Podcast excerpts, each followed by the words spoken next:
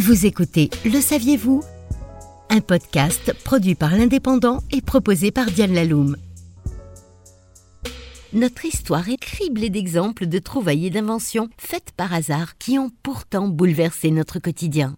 Passons maintenant aux antibiotiques. Ils ont révolutionné la médecine et la façon dont nous luttons contre les maladies. La découverte du premier antibiotique, la désormais célèbre pénicilline, est pourtant elle aussi le fruit du hasard, ou plus exactement de la négligence d'un chercheur, Alexander Fleming. C'est en 1928, après avoir laissé négligemment des bactéries durant une longue absence, que le scientifique britannique a constaté qu'un champignon qui les avait contaminés avait justement permis de limiter leur prolifération. Fleming identifie rapidement le responsable, Penicillium notatum, ouvrant la voie à des recherches cruciales.